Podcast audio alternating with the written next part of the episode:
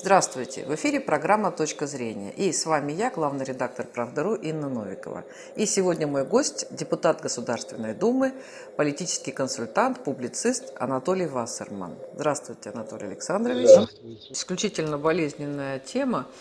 И в прямом и в переносном смысле это здравоохранение, реформа здравоохранения, точнее оптимизация, а, которая привела ну, к некоторым просто там удивительным вещам, когда закрыты эти фельдшерские акушерские пункты, когда люди в регионах вынуждены ехать, извините, рожать там за 200 километров, потому что ближе ничего нет да, и а, ну, много всего там рассказывается. При этом а, мы еще каким-то образом умудрились, в общем, а, более-менее успешно пережить э, вот эту пандемию, хотя с цифрами там тоже непонятно, то всех записывают в больные коронавирусные, то наоборот всех записывают, что это все что угодно, что не коронавирус. Ну вот ваши предложения по, по поводу здравоохранения, с которым вы тоже сказали, что нужно серьезно разбираться. Для начала надо исключить э, здравоохранение, так же, кстати, как и образование, из сферы услуг. Причем исключить не для того, чтобы поднять самооценку сотрудников, а по чисто логической причине. Услуга – это когда вы делаете человеку то, чего он сам хочет. Понятно, что ни школьники, ни даже их родители не могут знать, э, чему и как учить.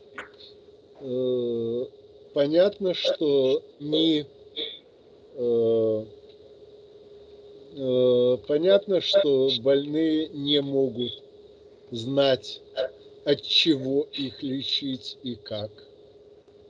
Ну, сколько бывает случаев, когда приходишь к врачу, доктор, у меня вот тут болит, и вот тут болит, и вот тут болит.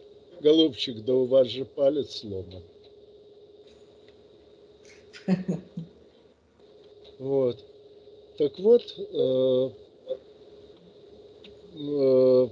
поэтому даже по самому смыслу выражения услуга это не услуги. Но дело, конечно, не только в этом, а еще и в том, что фактически э, включение здравоохранения и образования в сферу услуг означает, что перед ними ставится цель зарабатывать. Э, а если нет возможности заработать больше, то хотя бы поменьше тратить. И вся вот эта знаменитая оптимизация – это именно э, сокращение в духе старого, э, ну это похоже даже не анекдот, это вроде бы реально – сказанная на каком-то производственном совещании фраза. Вас послушать, так прибыль приносит только отдел сбыта, а остальные генерируют чистые убытки. Так вот, к сожалению, тут еще сказалось э, общемировое несчастье под названием – эффективный менеджер – это, грубо говоря, человек, способный разломать большое налаженное дело на кусочки такие мелкие, чтобы хоть один из них уместился в его голове. И э, э, понятие эффективного менеджера в том виде, в каком оно сейчас применяется, прямо противоречит представлению о системном подходе, о, о системах чего бы то ни было. Эти люди не просто э, не понимают, что такое система, они не понимают, что они не понимают, что такое система. И последствия, конечно же, катастрофические.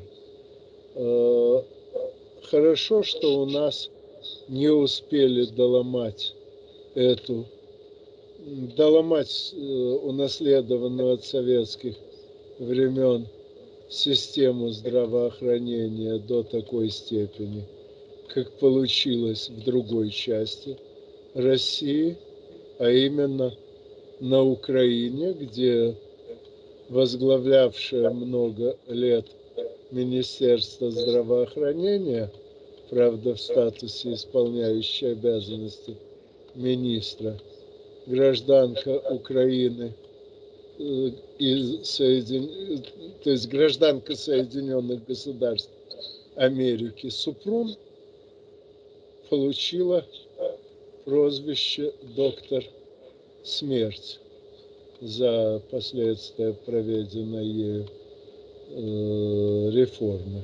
Так вот, насколько я знаю, э, это самая доктор смерть по образованию ну, практически не намного отличается от, нашей мед, от наших медсестер, то есть полноценного по нашим представлениям медицинского образования у нее отродясь не бывало.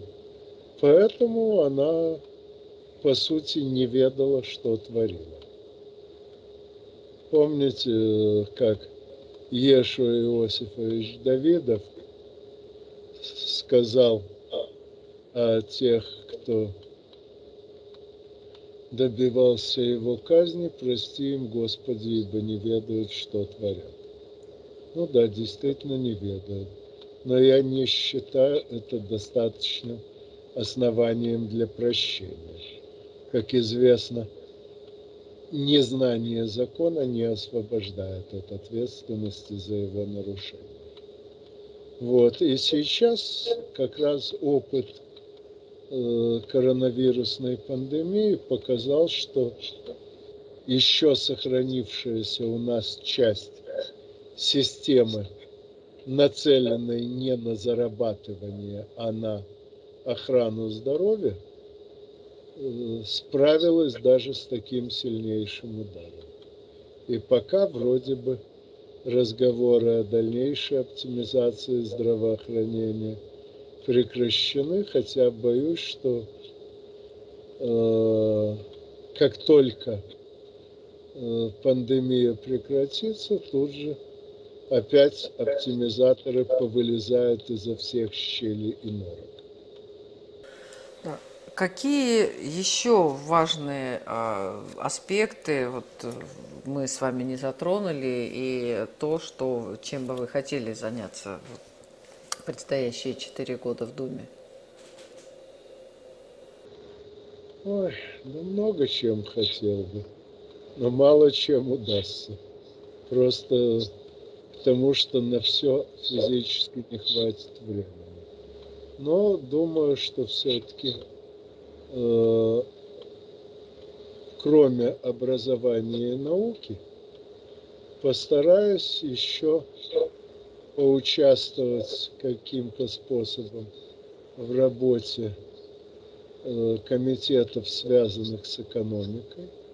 И более того, буду продавливать всеми доступные мне в Думе средства запуск исследований по проблеме предстоящего, э, как принято говорить, социализма 2.0, то есть опирающегося уже не только на э, производственные технологии, но и на информационные. Исследования предстоят довольно обширные. По моим оценкам, они займут примерно 5-6 лет и потребуют 15-20 миллионов долларов. А времени мало, потому что техническая возможность для этого самого социализма 2.0 возникнет, по моим прикидкам, где-то около 2030 года, плюс-минус лапать. И если мы не успеем до того провести эти исследования, то переход к новой системе планирования и, соответственно, новой системе управления пройдет стихийным путем, а если успеет, то переход пройдет безударно. То есть никто от него не пострадает. Ну, то есть понятно, что от изменения структуры общества в целом многое в нем потеряется, но каждый, кто что-то потеряет, сможет получить взамен нечто, что его заинтересует больше, чем то, что он потерял. Но еще раз повторю, для этого нужны очень серьезные научные исследования, и я очень надеюсь э, через Думу запустить, наконец, давным-давно подготовленную программу этих исследований. Спасибо вам большое. Это была программа «Точка зрения» и наш гость, публицист, политический консультант, депутат Государственной Думы Нового Созыва Анатолий Вассерман. Спасибо, Анатолий Александрович, и успехов в работе.